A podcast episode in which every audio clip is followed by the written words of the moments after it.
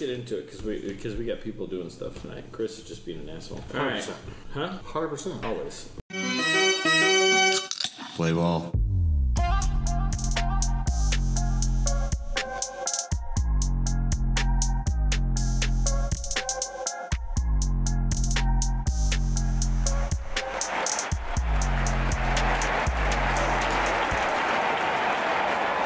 In for another episode of Bush League Congregation, guys. How's it going? Chris is here, C Dub's here, and very special episode.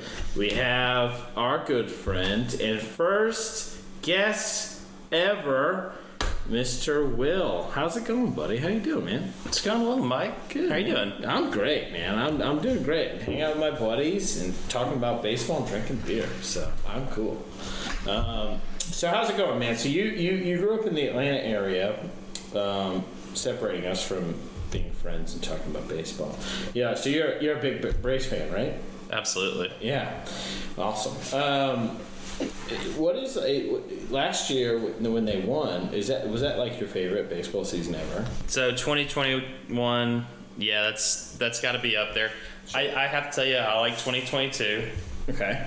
So uh, but I also like 2020. Uh, I Short thought the short season, 60 games, I liked it a lot. I don't think we're ever going to see something like that again. So Can't I can like really appreciate how much every game meant and how unique it was. Yeah, it was. Um, it was different because it was dramatically shorter. Um, I think I, I think I'm the biggest proponent of the shortened season on the show. I would say 150 games is probably about max that they should probably play. Like 162 is just too many games. So I mean, I think MLB does a really good job of figuring out who should go to the playoffs, sure. but you know, the playoffs are so short relative to the regular season, they don't necessarily tell you who the best team in the playoffs is. Tells you who the hottest team in the playoffs is. Exactly. Typically, I mean, and that's like how many months is the season? See up like six months. Like it's like, Forever. Yeah. We go from we, we go from the end of March typically till you know October, so we miss three months, four months. It's a long season, man. So I, I mean, I, I, I totally get that point though. That makes a lot of sense for for 2020 to be your favorite because it's an anomaly. And so, so the reason why we asked Will to come on the show is he uh, made a particularly interesting post on the Bush League Backfields Facebook group. Um, if you don't know about it, hit us up. It's public group. We talk about a lot of baseball, just BS and things around the league. But he, he posted an article that we're going to talk about here in a little bit. But it was about the baseballs, something that obviously everybody that listens to the show knows that we talk about all the time. But it was a very interesting article, and Will, by trade, um, messes with a lot of analysis, just in general. He is very good with code, and he really likes to analyze numbers. I don't know if likes the right answer. He does it for a living. Oh no, he To he, make he likes it. Oh no, I He love likes it. it. Well, good. That's good because you do a lot very well at it, enough to like make me dizzy when you were showing me earlier. But um, so like we talked, we flirted with this concept of, of bringing Will on the show to talk about um, some analytics in baseball before, and. Uh, this was like probably about the perfect time for me to be like, all right, Bill, you got to be on the show. So, um, so thank you so much for coming on the show. Um, we'll get into your topic here in just a little bit, but yeah, man, we gotta uh, we gotta we gotta learn a little bit more about you real fast, and then uh, and then we'll get into some some notes, and then we're gonna talk about why you're here. Um, so you're a Braves fan. Uh, I I would imagine you love Larry, you love Bobby Cox and Greg Maddux, but like. Do you have a favorite Brave or baseball player outside of that, or is it? Like, where, I mean, are you a big baseball fan in general? I guess is a better question. But both of those. So, uh, yes, I love baseball. I love baseball, the sport. I hate the Dodgers, but I respect them. I think they're Okay. just the most well-run team. I love everything about how they're coached, how they play. I like all the players on their team. So I would tell you, I respect the game of baseball a lot. Uh, I think my favorite player is Ronald Acuna right now. Okay. I don't think there's anyone playing harder, uh, trying to get his team a chance to win more than he is. I mean, he just came back from an ACL. He's got a quad strain. He's stealing bases left and right. If he gets on first, he's on third like three pitches later. Yeah. And you know, but with, with this, what we're talking about tonight, that's a big deal. Him specifically? Well, everyone it, being able to get on third when balls are flying, you know, five to ten feet shorter. Oh yeah, okay, yeah, okay, All right. Yeah. All right. Thanks for uh, thanks for just going and let the cat out of the bag. It's Yeah. fine. No, no. Spoiler Not, alert. Yeah. not at all, not at all. not- But I, I, I tell you, my other favorite player is uh, Juan Soto. I do love him very much. I, think love everybody him, here and I love does. how he makes everyone mad. Yeah, absolutely. Yeah, and he just the way that he plays baseball with such reckless abandon is like it's like ten times what we saw out of Bryce Harper, and that was addicting enough to be like, man, I, I don't hate that part of you. And I mean, I don't care about it anymore because he plays for Phillies, so like I don't care. But um, you know, it, it it's really refreshing to see how um, Juan Soto approaches game. His little dance at home plate on balls and stuff is all it's all good. Um, so we we asked you a couple questions before the podcast, and my favorite question. Not my favorite question. Second favorite question was, "What was your favorite moment in baseball?" And you had a particularly great moment because we all know it because it's so fresh. It just happened. Oh yeah. Um, so you said that Tyler Matzek's uh, strikeout of Mookie Betts in the NLCS, um, where it was late in the game, it bases were loaded, weren't they? They were. Yes, they were. It was Yeah. at least second and third. Juiced, right? Yeah, I think it was juiced. It was, they were they were juiced. Yeah, like it was serious. Yeah. He came in. There were no outs. Right. And he struck out. the side. Yeah, and he struck out. Pujols. Mm-hmm. I can't remember the next guy, and then Mookie Betts on three straight fastballs right down the pipe. He, He said, said "Hey, here- come get it." Yeah, that's and that's that's just so awesome. Yeah, I remember I remember watching that and being like, "Who is this guy?" And now, like obviously with everything that happened at the parade and everything, like we know who Tyler Matzek is, but like, what a coming of age story! like what a what a rags to riches type moment for that guy because like really. I mean, he was he was almost out of the league, right? Before he got to the Braves, it was something that we didn't get a chance to talk about because it was during our hiatus of the Braves part. Was Tyler Matzek's kind of rise to fame there? Yes, he basically was out of the league. Yeah, Uh, he was pitching, pitching any ball, and yeah, yeah, made his way back. yeah. Great moment. Good call. Uh, Love 420. You're drinking uh, 60 minute, which is totally cool. But uh, but yeah, man. So okay, this is my favorite question actually, and then we'll get on with the show. Uh, so you go to the game, right? Truist Park. What do you get at the um, concession stand? Like, what are you gonna? Where are you going for? What's your first? What's your first move? Well, I got to get a Los Bravos, Okay, Yeah. okay. and then Little bird, little cerveza. Good oh, call. Yeah. gotta have it. and then probably uh, a big salty pretzel. Pretzel fan. Mm-hmm. Okay, you dip in it. No, Raw dog in it. raw dog. Love it. Love that. All right. So just a just a good old fashioned pretzel and a beer, and you're ready for the game. That's all I need. I'm in there. Let's Most days. I don't need beer, but Let's do it. All right. Well, consider yourself equipped with your pretzel and your beer, and let's let's let's talk some let's talk, let's talk some business. Okay, let's get into it. Um, I think everybody probably already knew that this one was coming, but we got we got to talk through this a little bit because this doesn't make any sense on the planet Earth. Um, so last week the San Francisco Giants and the Cincinnati Reds met up for. Uh, a series, and during batting practice, Joc Pederson takes a quick stroll out in the outfield, just stretching out and stuff. A familiar face comes the opposite direction and proceeds to smack him straight across the fucking face. Uh, Tommy Pham uh, smacked Joc Pederson in the middle of public, literally committed assault, in, in the middle of a baseball field during warm-ups in front of at least 40 people. What the f- what happened? CW, CW, did you see this? Like, did you see this? Oh, absolutely. I mean, I don't know how you don't see this. It's everywhere. It's shocking in a way, hilarious in another way. And um, Just the weirdest thing. once you get the explanations for actually what's going on, it's even more funny. I mean, Yeah. fantasy fantasy football and a mean gift. I, Yeah. I just and that's like You know, the big crescendo is the worst part about it.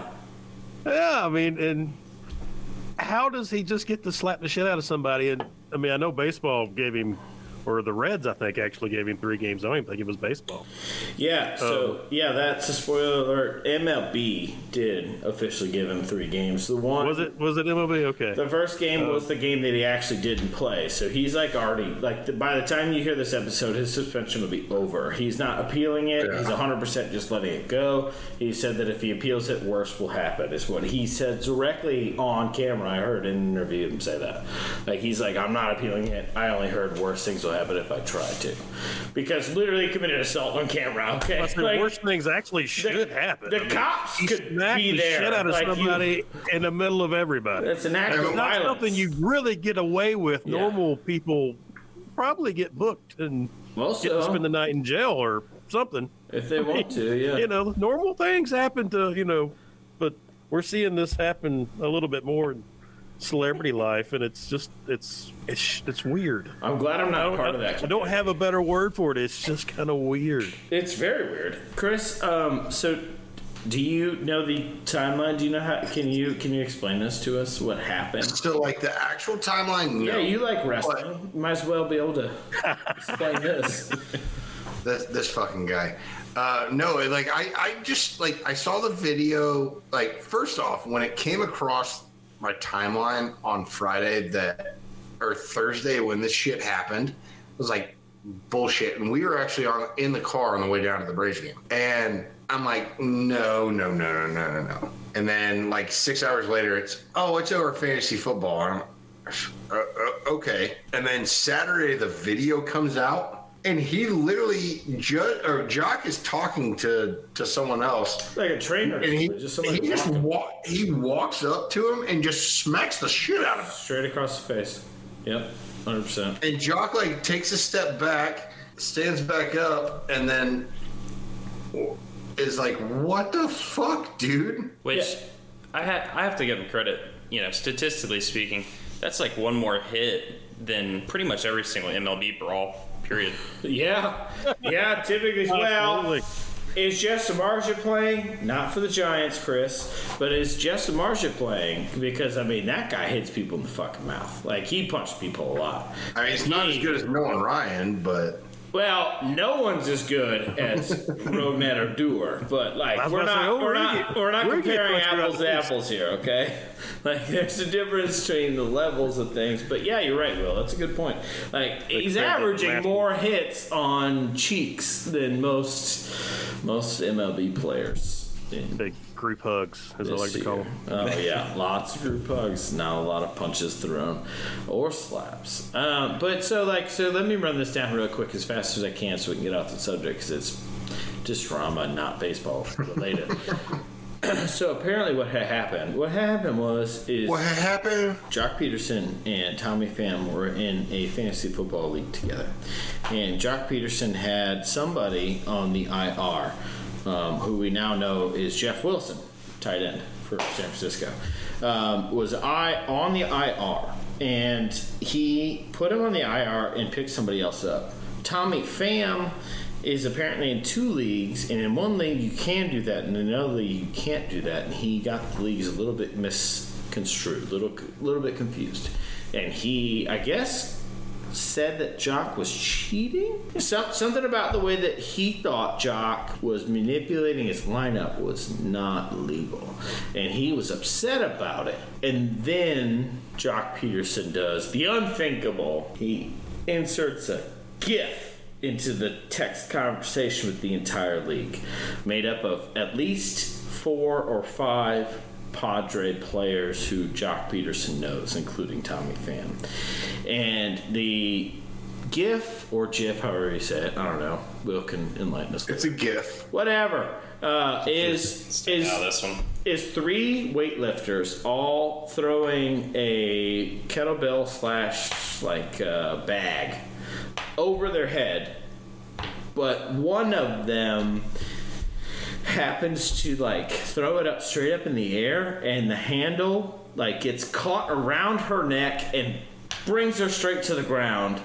Um, and the comparison is the Giants, Dodgers, and Padres. And of course, the Padres is the guy that, or the girl that uh, completely biffs the exercise because the Padres were so bad um, last year with such high expectations. Like everybody was like, they're going to be all good. And then it's like, oh no, the Padres are terrible. And just like was a perfect personification. I guess Tommy Pham took real offense to this because that is literally the exact reason why he slapped him. It had nothing to do with fantasy football in Tommy Pham's mind. He just felt disrespected. Either way, he's acting like a bitch. And Joc came up with receipts of texts of both sides of the story, only to be mostly Joc's. Like, yeah, it was like an argument, and then I put this meme out there, and he was really mad because there was a ton of money on the table. Is the one thing that they both like were really quiet about until the very bitter, and it's like, no, no, no, there's a shitload of money involved, and Tommy Pham lost. Is really where the story ends. Betting is an issue. It or isn't an issue anymore.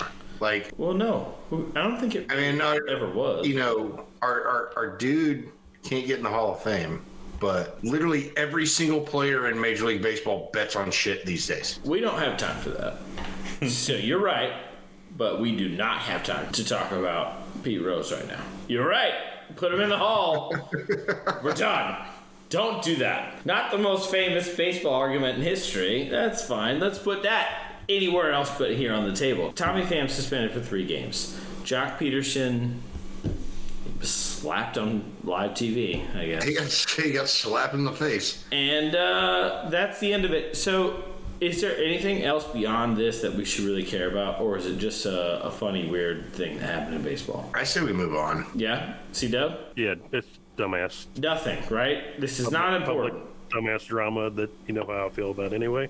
Yeah, but it, that's all it is, right? There's nothing, nothing, No, nothing can be gleaned from this, right? No, I mean I don't really feel much different than the story we talked about last week. I mean it's just Yeah. you know social media drama.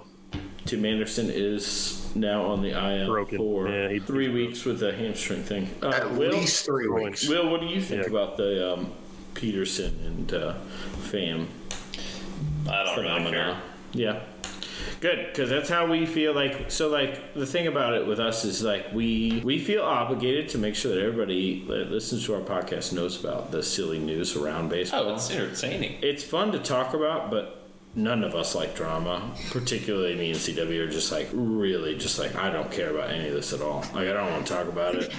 Like let's move on. Chris likes wrestling, so obviously he loves Like, I mean, if it had crap made that. Shut the had fuck up. something to do with unwritten rules or anything tangentially related to baseball, Yeah, it has be no, interesting. yeah, it has nothing to do. But with it's like, not. It has nothing to do with it. Okay, cool. Yeah, I mean, I don't. And like the comfortability of the whole setting is just wild. Like there's like upwards of five Padres players on in the league. Like it was meant to be a joke. Sorry, you bet big money and you lost big money. That's kind of how it goes. You're a professional athlete. Isn't that half of your life? Is betting big money and losing big money? Like, isn't that what you do with your life? He he seems like All right, a hold up. Intense individual though. I mean he, he he really does. It's kind of an idiot. I feel like. Well, like they tend to. Kind mean, of I said it. I mean, it's being you know Sure. overly aggressive over minor things. Sure. What were you gonna say, Chris? Symptom of Uh, testosterone. we're not talking about Michael Jordan, and he is like the most famous gambler of all time. Why are we doing? Where are we going? No, no, no, no. And he didn't lose his shit over bullshit with a fantasy football league. Yeah.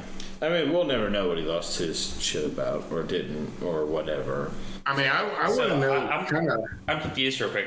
Was he mad about the GIF, or was he mad about? Uh, the money. So he he says he was disrespected, but they both said very like very animatedly that there was a ton of money. Like they're like there's a lot of money.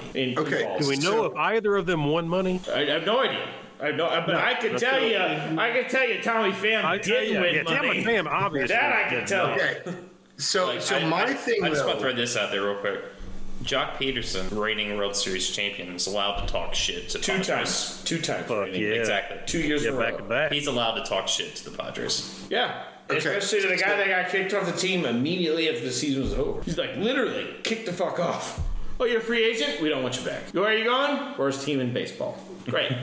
Tommy Pham, you really, the, the legs that you're standing on are very small at this moment. My biggest point is what were the reactions of the other four Padres? Yeah, you should. Because that. obviously they didn't give a fuck. I'd love to just be done with this conversation. I- Is everybody cool with us just like being done talking about Joc Pederson and Tommy Pham and their slap? Is that like cool? Absolutely. If we just like move on from that forever. I mean, it's it's just stupid bullshit fodder that shouldn't have happened. And guy walks out to the outfield and fucking smacks the shit out of another guy. And it, Well, let's, let's move on. Well, good. Let's be done with that because I don't want to talk about it anymore. It's just not a fun topic. Um, I think they'll work it out. In, I'd imagine somebody might get hit with a baseball at some point, but I don't know who. uh, In next year's fantasy football league, Sure, sure. All right. So something else that that that has been happening in baseball last week that I've noticed is there's a couple teams that really need to start worrying about pitching, and I don't mean just teams. I mean some of the best teams in baseball. And I'm gonna run it down, and then I want you guys. Any of you to give me any any note that you have about this? I'm gonna run for. There's four teams, and I want you you guys to to tell me what you think. So right now, the New York Mets are without Jacob DeGrom at least until the end of June. Max Scherzer past the All Star break, and Tyler Megill for maybe a week. Taylor, Taylor. All right. Uh, the Brewers are without Peralta for a significant time frame, and Brandon Woodruff is out with a sprained ankle for I don't know. An ankle for a pitcher actually sounds deceivingly. Um, like a nondescript time. I imagine that that could be a lingering issue for a while. So those two, and then the Chicago White Sox. Lance Lynn's been out all year. He seems to be getting towards a place where he can start work. Dylan Cease is now on the COVID list, but he's been struggling the last two starts. And Dallas Keuchel has now been optioned. So there, their rotation is decimated. And I'm not getting to the worst one yet. The Dodgers, if anybody didn't know, they're missing four starters. Clayton Kershaw, Andrew Heaney, Dil- uh, Dustin May, and Danny Duffy, they're all out right now. Dustin May's been out since last year. Clayton Kershaw's been out this whole year. Heaney, Heaney left early this year, and Duffy left early this year. And they have a litany of relievers that are in and out of the training staff room. What team out of those four Mets, Brewers, White Sox, and Dodgers needs to worry about these problems the most because all of them are playoff teams as it were before the season started. With these guys out, dare I say that none of these guys are very terrifying. Who's got the biggest problem? All right, so White Sox, I think that is the the smallest of issues. Cease had a two terrible, or has had two terrible starts on the year. Mm-hmm. He's on COVID. He'll come back. His last start was was Sunday. He went seven. Gave up one run, zero earned. So yeah, no, not worried about that. Lance Lynn work his way back. They still got Giolito, although they did just release Keuchel, but Kopech has been fantastic. Dodgers don't really give a shit. That that offense can can carry a team for for a while. So that leaves you with the Mets. Bre- the the Mets, yeah, they they the Mets or the Brewers may be in the biggest issue. Sure. The Mets at least have an offense that can do work, and, and Francisco Lindor the last month or the last week has been fantastic, helping carry that offense. The Brewers, they have no one other than Willy Adames, Christian Yelich, and Rowdy Tellez. And Christian Yelich has been hit or miss all year. We we've seen spurts of 2017 uh, Christian Yelich, and then we've seen spurts of 2019 and, and 2020 Christian Yelich, where he like there has been no offense like or sorry no offensive output you know I, I i would put those two in the the high risk category but the other two yeah i'm, I'm not even worried about Okay. CW, what do you think? Do you agree with that, or is there? Oh, I see it. I see it opposite. I see. I, I think it hurts the White Sox the most, just because they are underperforming the most already due to injuries everywhere else. I mean, Sure. Julio Jimenez is out. Like Luis Roberts been in and out. I mean, they just you know Tim Anderson just left. They, I mean, they've got injuries throughout the whole team, so they're not scoring runs. So this this offense is not going to carry whatever that pitching staff's going to be after that. Um, the Dodgers, I mean, they're the Dodgers. They're going to do whatever they're going to do. Anderson, they picked him up out of nowhere, and he's burning down the house. I mean, he's been so good. I mean, it's just what the Dodgers do. They'll replace. The defense is awesome. Um, kind of the same. That's the offense is so damn good. Uh, they'll figure it out. And even if they don't, the um, rest of the division is just kind of treading water. So it's not like they're getting pushed by anybody right now. I mean, the Braves kind of win one, lose one. Mar- Marlins suck. Phillies, I mean, they're kind of streaky, but they're nothing to really be worried about, I don't think. So I, I really think it, with the Brewers, I was going to say, I mean, they've got, it hurts, but Eric Lauer and they just had a kid, Aaron Ashby, pitch last night. Ashby is doing great. Oh, my No, he God, hasn't. What he did yesterday. He just What's that? so good yesterday. Yeah, so I mean, if these are not long-term absences for these two, I think they'll be fine. They just need to hit. Ashby's a long reliever at best. He pitched last night and said otherwise. Yeah, he looked really So, good yesterday. So I mean, 12 strikeouts in six innings. I'll, I'll take that. 100 pitches. That's Okay. not shabby. every day of the week. Um, Will tiebreaker. Yeah, I don't know if he can do it all season, but they don't need him to do it all season. So. Yeah, what do you what do you think, man? Do you do you have an opinion on this? Do you who are you worried about? I want to be worried about the Mets. I worry about the Mets because DeGrom and Scherzer have had injuries in the past, and they're kind of lingering things. Like Scher- Scherzer's been hurting since uh, his last game with the Braves when he was on the Dodgers last Right, year. right. So I worry about their ability to come back, and you don't lose sixty plus million dollars in your payroll and replace that somehow. Yep, that was uh, exactly what my point was going to be. There's also the LOL Mets factor, and they need at least a 17 game lead. You think so? There's 162 games in the season, right? I, I love it, Will. Yeah. I love it. I mean that's that's a good point. I, I was gonna say something along the same lines of regardless of what the problems are for any of these teams, the Mets are paying for it. Like they're gonna be paying literally for whatever is going to happen to their team on the IL. Like that's a really long time for a lot of money to be tied up to not be playing, and. Uh, Sooner than later, it's going to start to bleed through in production. That's just how that works. It's, it's, you know, cause Yeah, but out of all these teams, do we not think they'd be the first to maybe go get Frankie Montas? I mean, Yeah, but I also like think that regardless of whether they get Frankie Montas, if they don't have those two guys and Carrasco has another setback or Megill doesn't come back, right? well, so now you're then- projecting on Carrasco. That's that's rude. Well- you, just, you just did something very mean When you- to a, a man who didn't deserve. Do you want to apologize Well, to him it, right it's hard. It's do you to want to apologize, Michael? I don't because it's hard to say that he can't project something that you that has been projected like eight years in a row. Like it's really Yeah, hard. he had fucking cancer. Look, I'm not saying why. I didn't like judging the guy. I'm just saying Oh, strictly two apologies now, performance Michael. based. You're- She, they're okay, you piling up. know, They're piling up. I'm like, They're I'm piling up. over this. I think Yeah, everybody understands what I'm trying to say, and Chris throwing some stones that I don't like at all.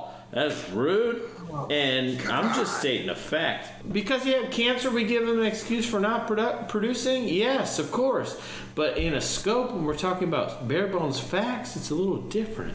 Anyway, um, those are like all things that I want to make sure everybody understands that there's some teams that are going through some serious pitching problems coming up to the trade deadline. It's going to make for a really heavy season for trades, especially some of these guys like there's Cy Young winners on here. There's Cy Young candidates on here, and like if you throw in guys like like Michael Kopech, you're you're talking about like legitimate high talented guys here, um, and the newcomers like Ashby. So there's a lot of things to pull apart from that. So I want to keep everybody apprised that that's some serious stuff that's going on. Those teams are hurting for pitching. So we'll see how that goes about. But like, I wanted to get that out of the way because we're about to talk about just like straight up, strictly offense. Um, like I said earlier, Will passed around an article in the backfields about baseballs, and it coincides with one of the themes of the show that we've talked about a ton thanks to CW and all of his reporting about it. But there's something going on with the baseballs in Major League Baseball. The dynamics have been changed, and Will, with, with with the way that he does his natural, normal work with analysis, I asked him to kind of pick apart some different values and some different trends that have happened over the last few years, and I kind of want to I kind of want to walk through it with you if you don't mind. But I want to start it off with I was watching the Cardinals and Pirates game last week, and it was just a random game. The Cardinals had the better of them for the most of the series, but that's not the point. Is Michael Chavis hit a dead red sweet spot fly ball to left center. And it ended up fading close to the warning track. But on the cut scene, you could see him perfectly say, I swear I got that one. Talking to his teammates. And like the conviction in how he said that it, he was truly bewildered. Like I have hit home runs so many times in my life. I swear I had that, and he was confused. And with the way that the state of the baseballs has kind of been rumored, it makes you wonder. Like these guys really don't know what baseballs are being pitched to them. They're getting suited up to be thrown for them. Like what is going on with the baseballs in baseball? Will what is happening? Yeah, that's uh, that's a billion dollar question right there, isn't it? Yeah, So, I kind of, I guess I want to start sure. However you want bring to. you back to, I think this is 2019 ish, is when people were trying to figure out, holy crap, there's a lot more home runs we can hit. Sure. Um, and this uh, professor from University of Illinois, uh, Alan Nathan, he did an analysis uh, looking at what what could cause it. Are people taking better cuts? Um, is there something going on with the baseball? Just kind of different stuff like that. Sure. And he did a deep dive into uh, if there was something going on in the baseball. And I think it's instructive to look at how he did his analysis. Sure. And it kind of gives us a point to where we can talk about, you know, what's affecting this baseball and um, kind of what the important factors are there. So, what uh, Mr. Professor Nathan, what he did was he took MLB StatCast own data, you know, that's publicly available. Anyone can get it. It's the best part is that MLB released this. That this is the most ironic part of the whole thing. Yeah. Is it? MLB.com slash savant. Yes. You can see all the, the StatCast data available. Yeah. Yeah. All right. And for any software people out there, uh, there's a Python package called PyBaseball. That's that's that's the easiest way to do. Any Is that the root of all evil for you for this for this exercise? That was the root of the. That's how you conjured all this stuff. Okay, cool. Yeah, That's it, great. it's just That's it's just a wrapper, and you can download all the Statcast data you want, Like pitch by pitch data. that easy, huh? We incredible can all stuff. understand. Okay, great, good. So, anyways, they they noticed a huge jump in the number of home runs after the All Star break of 2015. Okay. And so, what Prof- Nathan did was he said, okay, I'm going to create a model of velocity, launch angle, drag, uh, spin rate, a few other things, Sure. and just kind of write in what the physical model should be. And I'm going to use MLB's data from early 2015 and all balls that are kind of, you know, close to being a home run, like launch angle between 20 degrees and 35 degrees, 95 to 120 x velocity. Mm-hmm. And what I'm going to do is I'm going to try and back into like the physical constants like drag, how much the laces affect, you know, spin, that kind of stuff. I'm going to back into a physical model based on the data I get from MLB. All right. And so what he did was, and this is, I think, kind of the instructive part here, is he got the data, but specifically only for Tropicana Field. Okay. Down in Tampa. Do you know why Tropicana Field? I I think I know why, but I want you to. Tell Yes, because why we talked about earlier, but yes. Exactly. So Tropicana Field is domed. It's air conditioned. Okay. The humidity is the same. Yep. The temperature is the same. Yep. And so you can actually compare balls from game to game. Perfect. It doesn't rain one yeah. day Pretty perfect. and not the other day. It's like perfect control. Exactly. Right. And so he he backed in this physical model and he analyzed it for um, prior to 2015. So he, he trained his model and then he tested to see how it was. Right. And it was like finding within a foot on average how far the ball was going. Like it was a very accurate. Prediction style, like predicting based on spin rate, launch angle, and exit velocity. Okay. and then spin axis, but that's kind of in, depth. the interesting thing was after the All Star break, his model was wrong, but it was consistently wrong by about four and a half feet After the 2015 All Star break. after the 2015 All Star break. Right. Uh, and it basically stayed that way, continuing up at least until 2019. So for four years, this system he built was literally flawed because of an unknown factor. It was consistently flawed. Right. Because of s- what seemed to be something. Exactly. Right. Okay. Okay. Exactly. I just wanted to clarify that. Okay, guys. So yeah, and so this goes all the way up into 2019.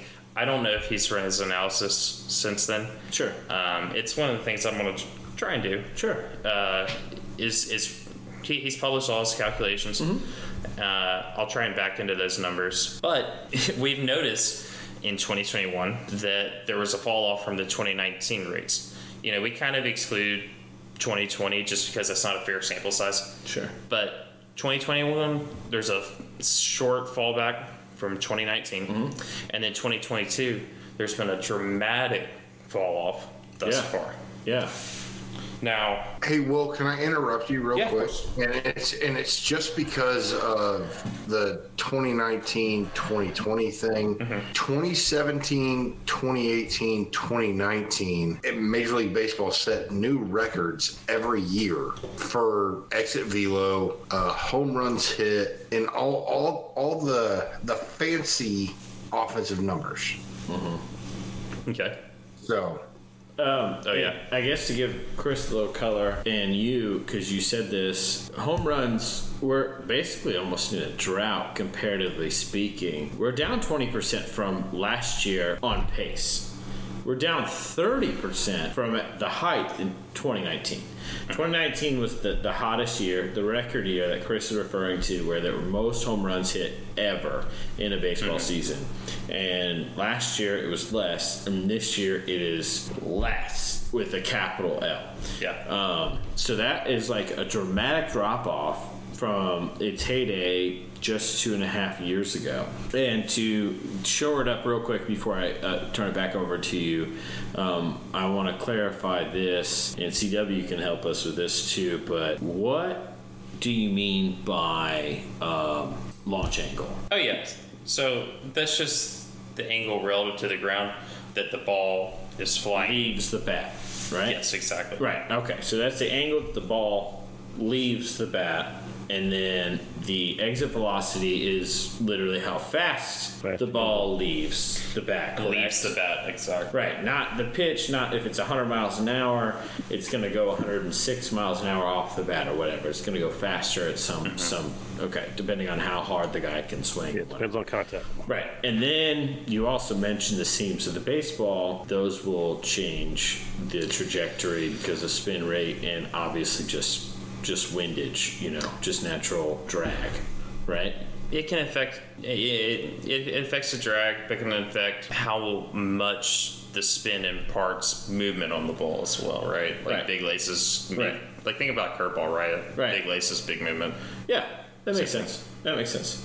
So, um, okay, did you have any more preface that you wanted to talk about before I asked you a couple questions or No, I, I just want to point out Yeah. a couple of interesting things. Please. So one, and this is one of the things to make doing these analyses hard, is that you know uh, Professor Alan's model didn't really change much from 2015 to 2019, but we got a lot more home runs. Sure. So what's that? One could argue that it's the players adjusting to the baseball Sure. flying further, so they want to hit more home runs, so they intentionally pop it up more. Yeah, technically natural selection. well, Exactly. And so there's a One lot thing- of dynamics here Right. that makes this kind of stuff difficult. right. Hey, once again, once again, though, it's it's the way baseball has become. Like, even even at the the lower level age or the lower levels, and the even in high school, it's launch angle, launch angle, launch angle, because the baseballs have changed.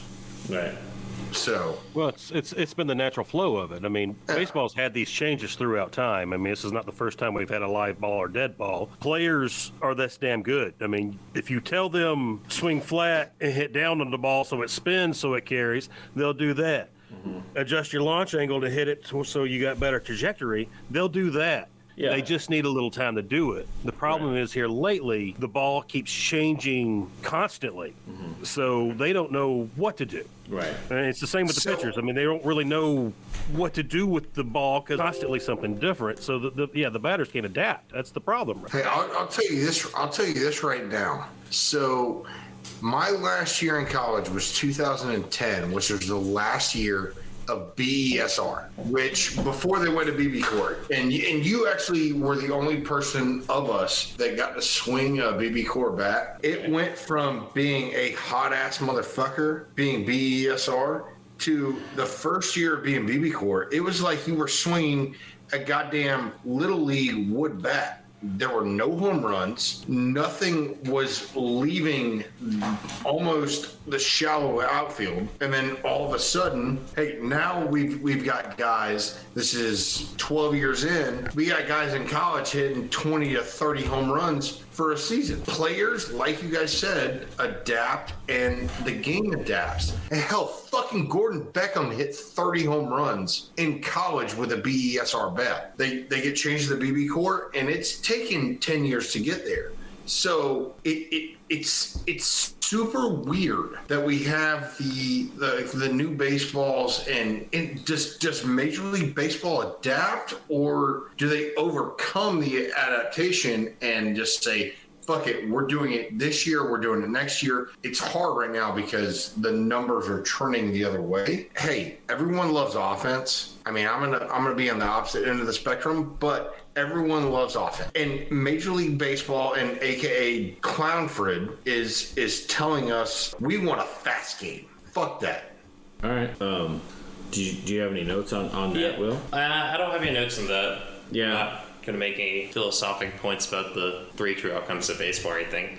But I do want to say this, uh, and this is pretty important. So, the one key uh, professor uh, Nathan calculated was the drag coefficient of the baseball, right? Right. And that's what everyone's kind of talking about. Yeah. That's kind of the big topic. And here's why it's the big topic Okay. drag is a force on a object moving through a fluid mm-hmm. like air Right. right and so what we say drag is drag is some coefficient multiplied by the velocity so the faster the object's traveling in a fluid mm-hmm. the stronger the drag force right so the harder you hit it it's like diminishing returns Sure. which sucks for home runs Sure. right? So it's like a, you're already at like a really high leverage situation, right? It's either going over the fence or it's going to get caught for an out. Mm-hmm. And now you have this, you know, force being played with that is like the most pivotal force of whether or not that ball continues going at the same speed or it slows down. Right. And so that's kind of kind of the, the worst part of it all is that they're playing with a real unstable situation. I honestly think, from a layman, and that's me in this conversation, everyone listening, is I am the layman. Um, I don't understand math or science very well. I really don't. There, I said it. Uh, I'm kind of an idiot. yeah but you're a pretty good fucking writer Yeah, so that- we understand yeah. why Yeah, that, thank you, Chris. But I, I, so like I don't I don't understand it in like a real true sense. So like the last time that any kind of this kind of conversation happened, we heard of a term that CW has walked us down quite a bit called a humidor. All right, CW.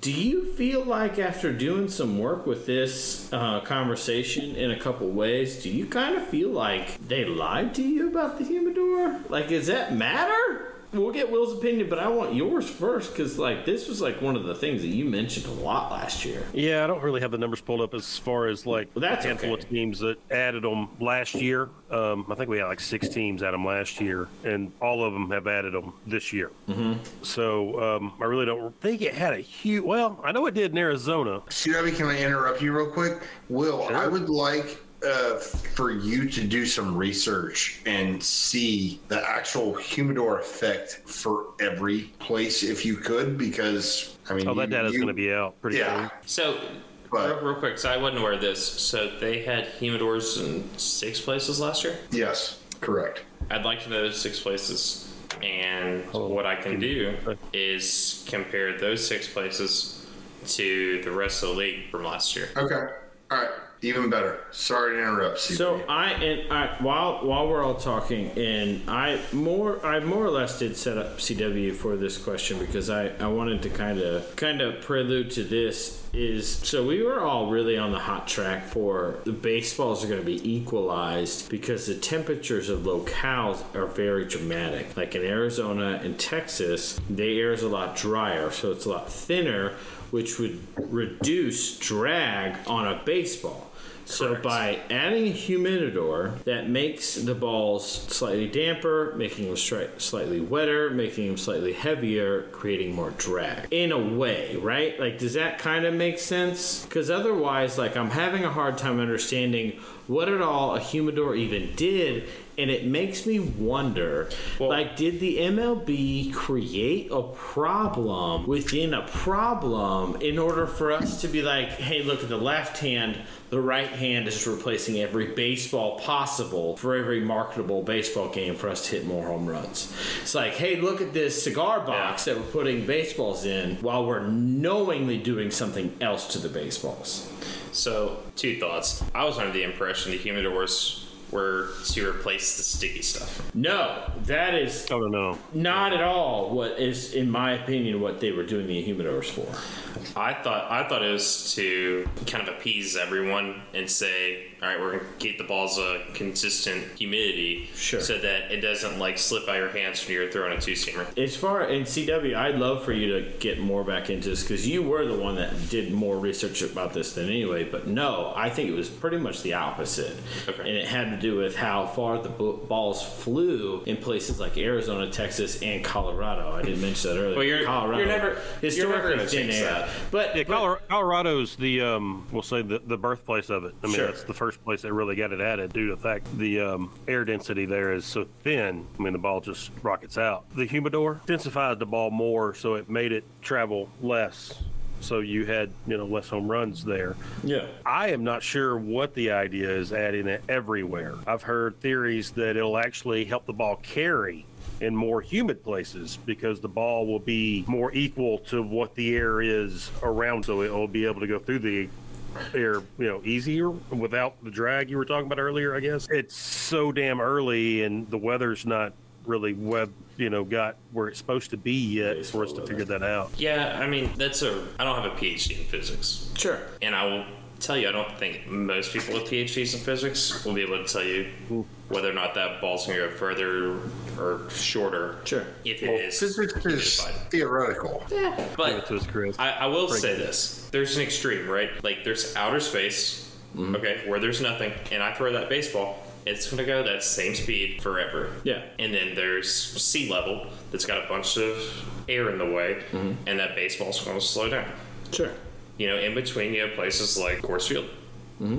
where the ball's going to travel further than you know Atlanta, Georgia. Which is why, like, I'm so confused as to why every club in baseball implemented a humidor when they specifically picked out locales that had notoriously dry air. Like, I don't understand why you would be like, all right, we're going to try it here, and then if it works, we're going to level back the playing field that we just gave. Like, it, it, it's almost like you just did everything to do nothing, and almost like a way to be like, yeah, we did something, and that's why there's a dramatic spike in home runs, and everything looks totally different because we figured out this simple problem with the simple solution. See, that's why I thought they did the humidors for the pitchers not hitting the batters Sure. because they weren't having the sticky stuff. Because and and you would want to do that in place where it's like not as humid, Right. where the ball's drier, it's tougher to grip, that kind of stuff. Sure. has no effect on the grip. Am I right about that, Chris? I mean, it. No, you you are you are 100 percent correct. It's it's still the same baseball. It's just yeah, like It affects the, the core. I density. mean, the density of Yeah. the core, basically. Okay. So we we are eh, MLB put them in six ballparks last year, trying to lessen the home runs that were hit or the exit velos in those ballparks. And now you got them in all 30 ballparks. So you have done nothing. Nothing. Right. It is the same fucking shit that you had last year. Now we all again have the same baseball. Yeah, you're right. You're right. I mean, it's it's it's. I mean, for a time these sit parks were different, and now everybody's back on the same page. So a- we're trying to we're trying to make every ballpark a pitcher's ballpark because it's a hitter's game in in today's game and age. Yeah, but it wasn't a hitter's game like five years ago. Okay, and then all of a needs to be a sudden we throw we throw the baseballs in there, and yeah, it's a hitter's game. We're, we're, we're working our way to that. Okay, so stop. You know what Hang I'm on. saying? Like it's bullshit. So let's get back. I want to talk a little bit more about this drag coefficient because that was one of the bigger keys to the conversation that I saw in the research for the show, and I think that Will can uh, kind of enlighten us on. And really, honestly, at this point, I think I think Will, I just really would like you to just get nitty gritty with it. Like tell us tell us what like what you gleaned from all the research that we asked you to do. Like what what what do you think about all this? Is there different baseball? Have you learned anything? What what's going on in baseball over the last five years? I'll say something that might be controversial. It's okay. Good. it won't be controversial. No, I, I'm not sure MLB is doing anything on purpose. okay. All right, yes, that is controversial. Yeah. Why do you think that? So, a few reasons. One, Manfred. like I said, we're at a very high leverage point with drag. Like, drag is a huge leverage point with whether or not a ball goes out or stays in. Right? Because, once again, the harder you hit the baseball, the more drag it's going to experience. Right. Right? That's just a, that's just how it works. Yep. So even tiny changes in drag can have massive effects on home run rate. I mean, like a, a, a ball that travels five feet less is going to significantly hamper the amount of home runs. Um, the other reason I think that MLB doesn't necessarily like they may not know what's going on is I think there's been huge supply chains disruptions just like there has been in every other industry Sure. In the world. baseballs are not immune to that. Yeah, and we I, I remember us talking about that during like uh, pre-planning, and while I completely understand and I can I can appreciate that sentiment, I just have a I have a hard time with baseball specific because the MLB has tasked Rawlings to create their baseballs for years, and the MLB specifically has a plant in Costa Rica that makes every baseball that's ever been pitched, ever been hit in baseball for a very long time, and then it gets sent to a mystery spot on the world where they imply the Mississippi mud to them before they get to whatever active site they're at. So, like, their supply chain is one supplier, one customer forever with a limitless supply of money. So I understand what you're saying, but I also feel like that might be one of those safe spots where it's like, yeah, I don't know if that's totally uh, uh, uh, a, a, a, an answer, but I do know what you're Oh, saying. I let me appreciate let me put it you this way. Yeah. When's the last time we've had a pandemic like COVID nineteen. Never, literally never. Nineteen. Well, but I mean, in organized baseball, in the world, in the world that we're talking, in the world that we're talking about now, where the supply and demand, never. To answer your question, literally, yes, 1918, yes. it's an extraordinary time. So I don't, you know, I'm not gonna attribute to malfeasance what I could attribute to incompetence. I, He's I've so got much nicer than all of us. No, I'm not. CW, what are you gonna say? What were you gonna say? to back him up a little bit. So baseball broke it down. The ball change in 2017. They changed the manufacture of laces. Okay. The laces changed, same material, but the people who made them just that the nine percent thickness and just the lace. Think about what the lace is, man. How small that lace is. Nine percent of it's nothing, but it led to an explosion of home runs and led to a blister situation on pitchers that was unbelievable. So just little bitty things. And I was looking at this a little bit also, what Will brung up as far as just natural changes in the ball. I mean, mm-hmm. I want all y'all to give me a guess on how many baseballs you think they go through in one season. One season, One season. A million. um, seven hundred seventy-five thousand. Well, Going the wrong way. Three 3.6 million. 3.6 million is probably pretty close. 2019, 2. God damn, Will. It's just so many baseballs. Yeah, I, so many Yeah, baseballs. right now they're averaging about two pitches per baseball before it gets replaced. Well, you you understand why, right? Well, it's just constant. No, well, anytime I saw a fun thing about baseball selling all these baseballs. I mean, everyone that comes out of play, they uh, Yeah. put their little stamp on, and it's it's for sale. It's fifty dollars somewhere. Anytime a anytime a pitch is thrown and the ball hits the dirt, it's thrown out. If the ball goes into play and it hits the dirt, it's okay. Because the Constitution is foundationally different, right? Yeah, The ball Yeah, is so- just different. it's stupid. Yeah, I've, I've seen estimates upward to 10 million balls could be used between preseason through postseason mm-hmm. in, a, in an MLB season. I mean, if, if I had to guess, So- every Just inconsistency is gonna be there. It's gonna have to be.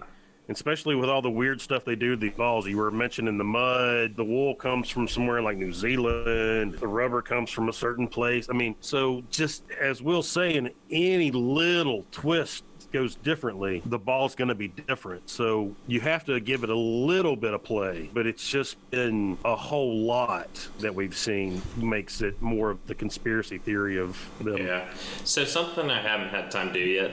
Yeah. That I promise I'll do That's okay. Yeah. is I want to look at all the baseballs hit because this was a big conspiracy theory of course. On ESPN Yep. games Yep. from Yeah, last Chris year. has brought this up before. Yeah. and compare that to and i don't know i don't know if there's enough data to say one way or another but it'd be really interesting if we had you know different distributions Yeah. for those baseballs versus the rest of the season It, br- it brings up a very, very, very good point, and people that are loyal to the show will know that we, Chris and I specifically, have been very much on the conspiracy train about this. After CW had like given us so much information about it, and even to this day, with Will being so so very calculated about his explanation about everything, I still like wonder. We heard a rumor last year that the MLB was selecting specific baseballs for s- specific games.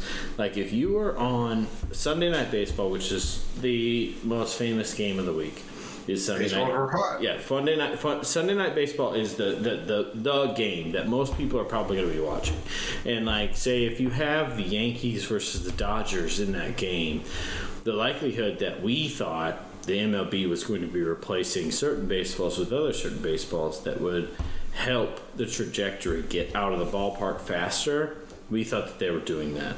And conversely, last year is the greatest influx in no hitters that we've literally ever seen in the, in the game of baseball since we've been recording it. There have been more no hitters in such a short amount of time in baseball in the 2021 season than we could possibly fathom. Um, and it was all during off market day games, was about to afternoon games, games in which the third or fourth best pitcher is pitching. Just such an off brand representation to where they got this legendary status. It's instant Hall of Fame status. Like your name goes into the Hall of Fame when you pitch a no hitter. Like that's how serious they take that.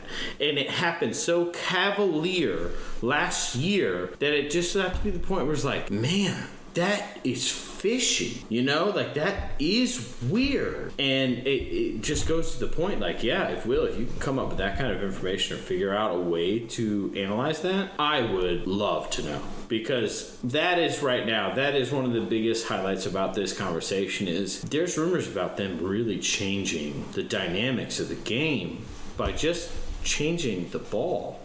And they have control sole control over the ball. If you I'll, I'll say this. I'm i'm a bit of a skeptic just in general as i already said. Sure. but if i saw different distributions in sunday night games versus everything else that's a smoking gun. Right. that's that's that's unbelievable. Now Right.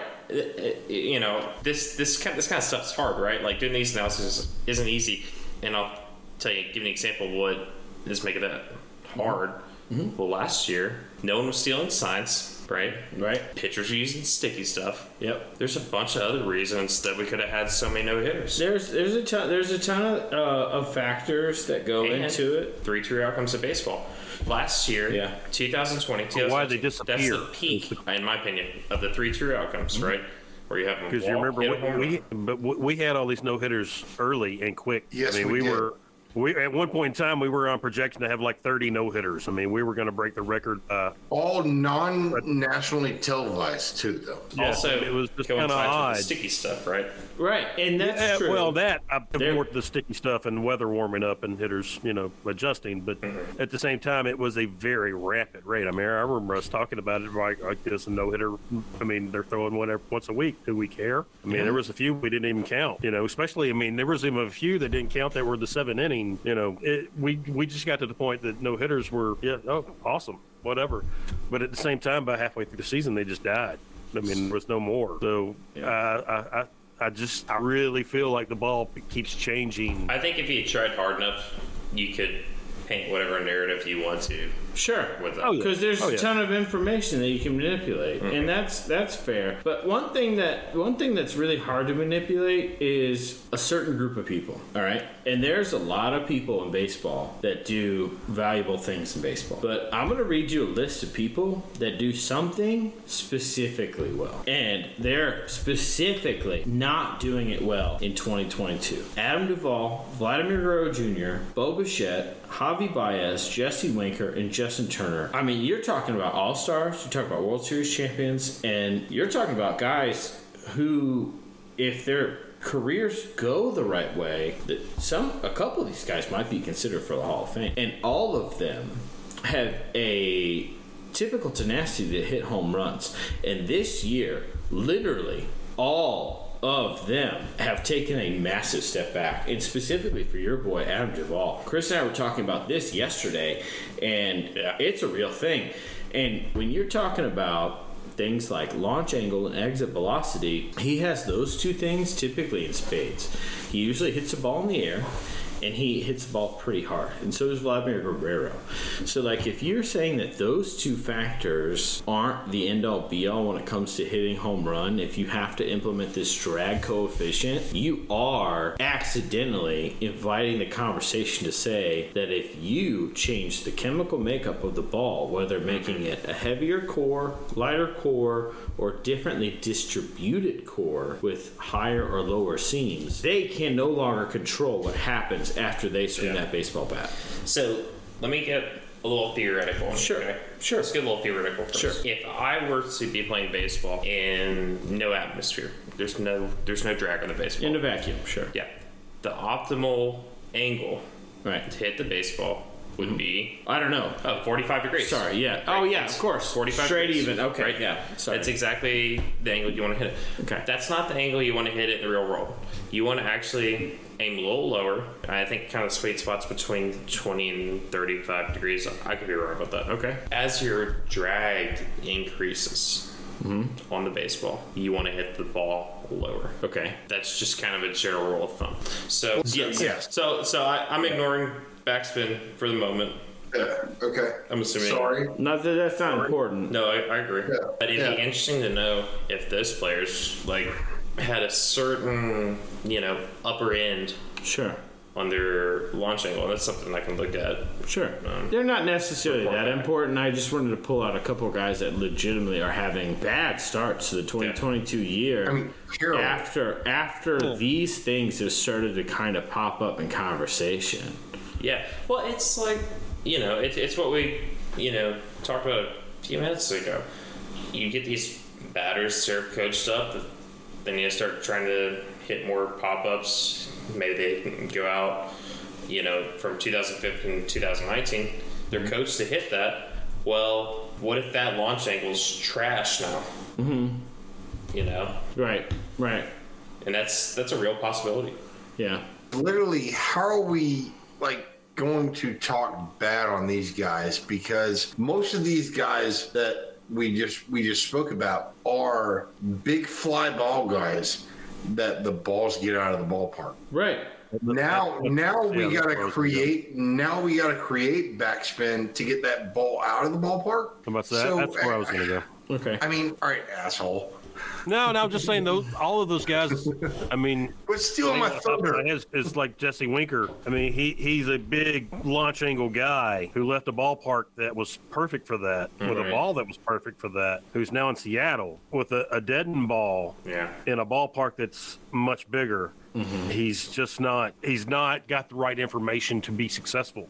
To me, like I said, maybe he needs to, as Will saying, you know, lower the launch angle, maybe get a little backspin, get whatever he needs to get. But with enough time, I think he would get there. But it, whether or not someone like Jesse Winker gets that time is the problem. So we'll, we'll The- see how the- that works out. The biggest issue is if we actually truly do have a new baseball, does the lower launch angle and the actual backspin, which I would love for you to look up, Will, mm-hmm. like, does it actually create more carry with this ball? Mm. Uh, and this is where I was kind of going with the the BESR and the the BBCOR thing earlier. Does it actually translate into the guys learn how to become hitters again instead of home run guys, or do we get doubles and triples and singles? Like I'm not quite I mean- sure if that's quantifiable. you know, I'll, I'll say this. So I've run so far with the data I've been playing around with lately.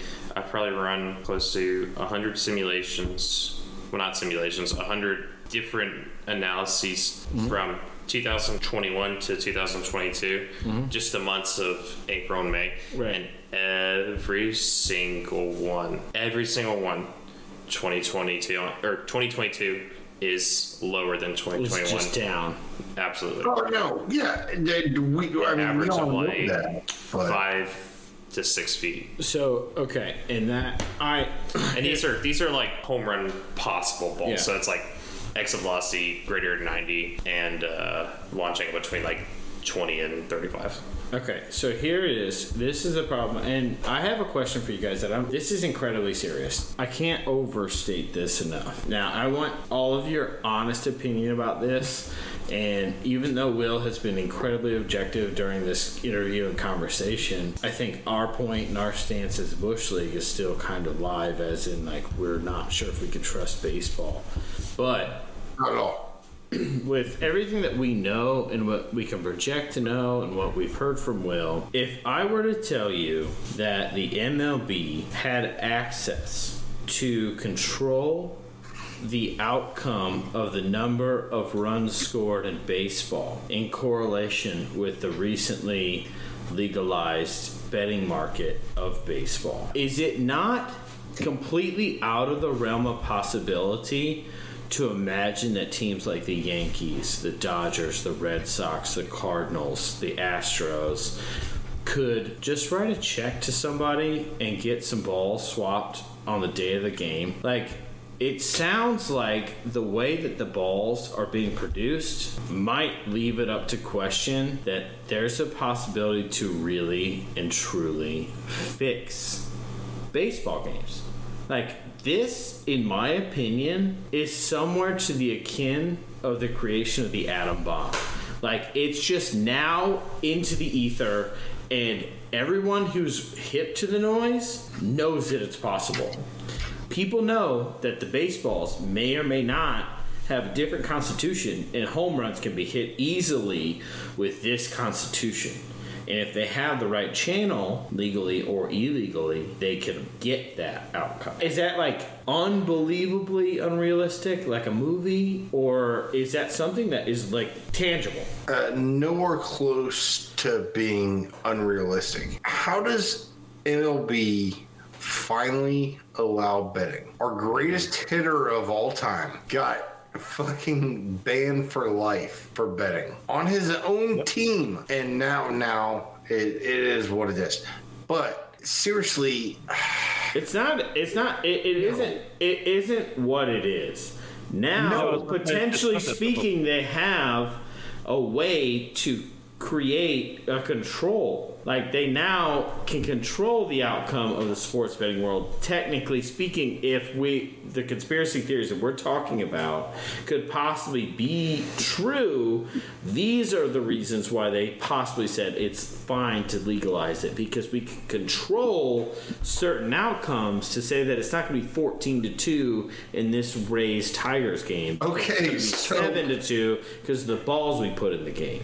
Oh, so we can we can control that a team is not going to throw a game or throw a game and keep it out of the money line. Yeah. You're telling me those players don't fucking look at that shit when they go in the damn clubhouse and like they're not playing? Oh, like they're going to be able to control that? Exactly. How the fuck was Pete Rose supposed to control it? All right, you're you're missing You're my stuck. point. He's stuck. He's stuck. He's stuck on Pete. yeah, he's and he's missing my point. Go ahead, So- All sports, all all sports now can gamble. Um, we just here in Atlanta witnessed a NFL tragedy last year, losing a, a a wide receiver due to fantasy football parlay, from what I understand. So, Hey, by the yeah, way, Pete, you Pete Rose that would still right? still be suspended as far as these rules go. With what Mike said, Mike, I love you. I mean, you know, I, I love the conspiracies I love you too. across the board. I, I mean, I just, I mean, we're we're we're treading on like reptilian land right now, so Oh, I love it. Is it, is it Oh, a little dangerous fuck. to be talking about this? Oh shit! I'm just We are we may on- get shut down. We may get shut down. Alex Jones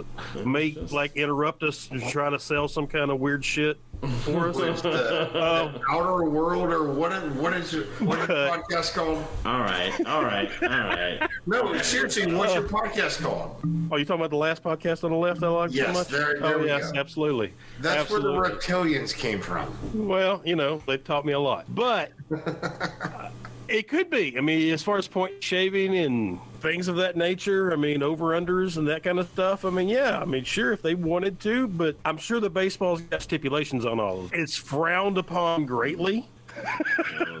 just to, to, to say it lightly. So I, I'm sure they're monitoring the best they can. But I mean, there's always ways to cheat. I mean, we've we've seen that over the last few years with signal stealing and everything else. I mean, there's ways to do whatever you want to do. So it wouldn't shock me a little bit if some of these teams may indulge themselves a little bit and bend a little here and there. They're fucking cheating. Okay, that's That's you're rude. not That's rude. All oh, right. it's 2022. You got to sugarcoat shit. I'm not sugarcoating anything. Will, what did you? What was your response to that? Uh, at first, I thought you were crazy, Okay, but then I thought about it a little bit, okay, and I want to preface this by talking about blackjack. okay. All right, everyone knows you can count cards with blackjack. Sure.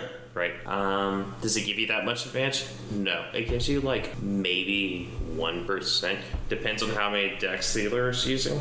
Sure. And people that count cards well make a lot of money doing blackjack. Right. And so I was thinking, I was like, well, man, that'd be a really serious analysis. You'd have to say, like, okay, the balls we're using are better for our team and worse for theirs. And you're looking at different average launch angles for every player. And I was like, man, that's a crazy analysis. And I thought about that blackjack. I was like, man, people do all kinds of crazy stuff for one person advantage. I think it's conceivable that they're doing that. And I also think it's conceivable that individual teams are doing that. That's yeah. Especially when you think about, uh, well, what's, what's a good analogy? Uh, Tom Brady Right. deflating the footballs, Right. right? Like, how how how hard would it be right, to pick out? You know, even if they were, you know, MLB's making baseballs that are perfectly distributed, they're not making one side or another. Sure. You can still pick out the baseballs that are kind of on the high end range or low end range, depending on what you're trying to do. Sure. We're totally in reptile land, though. I, I mean, it's it's Flat it's Earth, it's a, it's a reptile. lot. Yeah. It's a lot to take in. Damn it, CW. It, yes. it seems so far fetched until you really sit down and like how much skin could possibly be in the game for some of these teams to just you know Well, I mean, Push it other over the people have edge. done that kind of stuff, right? Like, guarantee you. no one thought someone would be deflating a football until Tom Right. Brady got caught doing it. So Yeah, it's like, absolutely. No one thought you'd be in the stands recording your opposition's practice three games before, three days before the game, but they All right, did let's it against move the fuck Jets. on. All right. Beating on a fucking trash can. I mean, who, how many people have done that in the past? Cheating is cheating. They do it all the time. Exactly. So I mean, but let's say everybody's going to figure out a way to manipulate anything they can. If there's money to be made, there's an incentive to money figure to that out. But this is different when you yeah, change. gambling- You can literally and physically change the dynamic of the game if the math seems to pan out the way that we're talking about. it. And Yeah, especially over underlines. I Yeah. mean, that's that's. Well, I was about to say, I mean, those kind of lines, I mean, you can manipulate that easy. I mean, just I agree with that. once again, and that kind of goes back to as much as I love him, I'll go get my jersey if I have to. Pete Rose. That was kind of the problem with what he was accused of. I mean, if you can manipulate the lines and betting, he didn't have to bet against the Reds losing. He just had to bet against them not losing by five. yeah, You know what I mean? I mean, He mean, bet for them to win every All right, fucking that- time. okay. The problem with just Pete Rose is he was betting on them to win sometimes, but not every game. Have you read the Have you read the fucking book? we're going. We're going somewhere. Because I have. We're we're dirty. We're going getting somewhere I don't I want believe to he betted on go. them every time. Okay, all right. You know what? I'm I'm I'm blowing this thing up. Let's go. it's time to finish up. Let's let's run through these couple things real quick. Say goodnight and uh, appreciate Will. Um, so I I didn't even hear about this until I did research for the show.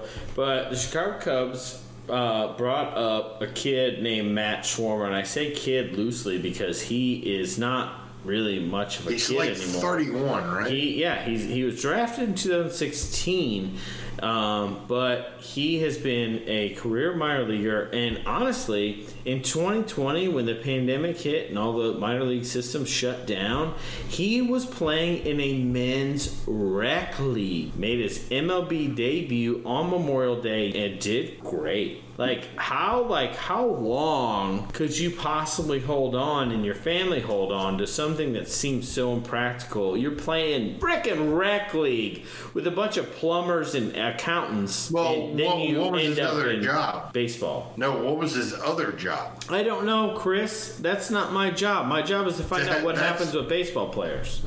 Okay. It's a dumb question. But congratulations to Matt Swarmer. Like, that's great. Uh, never give up, and that's pretty cool. Like, I wish you pitched for a better team, but congratulations. Welcome to the show. Go Cubs. Um, very quickly, because we talked about them a ton last week, and I said I don't like talking about them. The the same two rookies that got called up last week that we made a huge think about. Last weekend, Nolan Gorman hits his first MLB home run in the same exact game that Matt Liberatore comes back up from the minors and wins his first MLB game. Best friend since they were five years old. Hits a home run in the in the same game that his other best friend gets a win in the MLB for the first time ever. Like how fucking cool is that? Congratulations, Hey. boys. Yeah. That is a moment that no one will probably ever reproduce in the history of baseball. Mark it right there. That's Hey, pretty that, awesome. that is that is fantastic. But once again, super, super homer right there. Yeah. Well, you know. You give me shit all the time, and two episodes in a row we talk about these guys. So On to another St. Louis Cardinal. J.A. Happ, thank you so much for the time you put in for our game. 15 year veteran, played for eight different teams. yeah, he spent like four years in, in New York. He- so hey, they, there's my Yankee Great. plug. I tried to go a whole episode without talking about him, but he's going to dip him in there. Uh, J.A. Happ, man, uh, I, I, thank you so much for your time in baseball. We appreciate what you did for the sport, but he's going to call it a day, hang up the cleats, and uh, we'll see what happens come trade deadline because it could happen. He could get called on come back. But I'm going to say congrats, man. Cheers. We love you. Thanks for playing baseball, man. It was good stuff. You were good. Chris, are you following Derek Jeter yet? I mean, I saw this earlier. Yes is the answer. Totally. And I felt like a yes no question. That felt like a yes no question. Totally a yes. And I fucking started laughing because literally at like 11 o'clock this morning when uh, Bleacher Report came out with the same thing, Chris goes, Oh, yeah, you following him? Uh, I am now. Yes. Yeah, Derek Jeter, the one of the most famous baseball players in recent history, has never been on social media, and that included a time where he was in charge of an entire baseball franchise. Yeah. He has now joined Twitter, and I didn't for I didn't for nine hours though. and apparently he's pretty funny. So I think everybody should get on the train because he's Derek Jeter. You know, I don't know why we do this, but we're gonna do it. Pretty regularly, I guess. Ray Liotta, unfortunately, is no longer with us as of two days ago. The uh, acting legend um, passed away in his hotel room while filming down in uh, Puerto Rico, No, the Dominican the Republic. Dominican Republic. Yeah. Um, I mean, I can't, I can't even tell you uh, how much love I have for that guy. I specifically loved his role in the movie Blow. He was George Jung's dad, and he did a really good job. But Goodfellas is Good, amazing. good movie. Fellas. Yeah. Yeah, um, but there's there's just a ton of movies. I loved Identity as well. He was in that. But um, man, there's so many great movies that he was in. Uh, he's Hey. one of those guys in, in in movies that you just like can't possibly fathom what you're missing until he's gone. Uh, Can we not forget shoeless or shoeless Joe Jackson? Who the hell's Shoeless? yeah, I I know that's why I basically re spoke shoeless Joe Jackson. Yeah. Um, but he uh, he's been in a, quite a few Field of Dreams, man. Thank you so much for for everything. That that, was- that was the the lead in. yeah. So Any anything else about Ray Liotta or any of the other uh, quick shout outs? Anybody? Anything? Anything else? My favorite thing that I can really remember, he was on Grand Theft Auto Vice City, one of the, the voice actors, and it was Sure. just instant him. And uh, yeah, I mean, he was recognizable everywhere in every movie he did. So he will greatly be missed. I mean, so he is the cousin of my godfather. Cheers to that. That's I mean, cool. I, I don't, I don't, I don't know what I call that. So Uh, like seventh cousin removed. I'll, I'll, I'll just take like tenth cousin. So I'm pretty sure it's just some dude your godfather knows. yeah.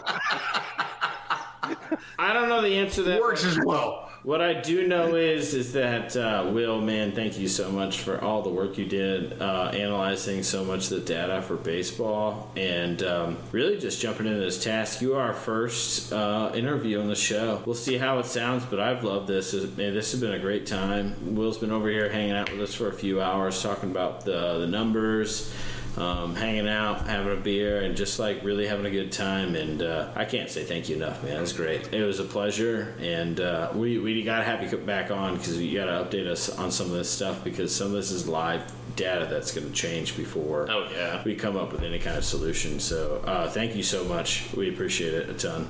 Yeah, from the boys absolutely. and me. It's a So, blast. Can't wait to come back on. yeah, anytime. We would love to have you. Never. Guys, anything else? Love you, Will. Come back on. Guess you- I mean, Top Gun Maverick if you haven't. It's great. I've heard that. gosh, gosh darn it, Will. It's fantastic. I forgot to mention uh, his last name is Paramount. It's William Paramount. He does not have anything to do with the millions and millions of dollars that, that movie's going to make. I Um, sure don't. That's all I got. So Oh no, no, no! Hold up before before we cut out. We gotta we gotta thank say, uh, say thanks to uh, Pops O'Sullivan. my dad made us some, some just some badass Some sweet ass jerseys. It's got Bush League on the front and our names on the back. My high school number, Chris's high school number, and uh, Ozzy, or not Ozzy Albies, but uh, Ronald Acuna's number for C Dub because, Damn right. well, he's just the coolest.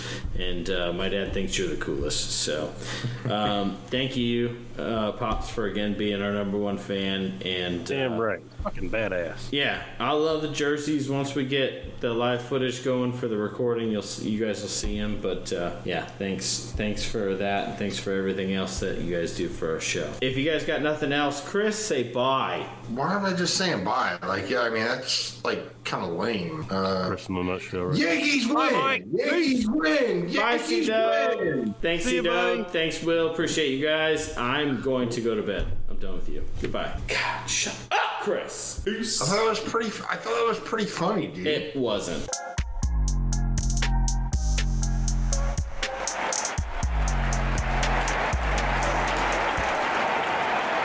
You want another beer? Yeah, brother. Might as well do that, right? Beers be me. yeah, baby.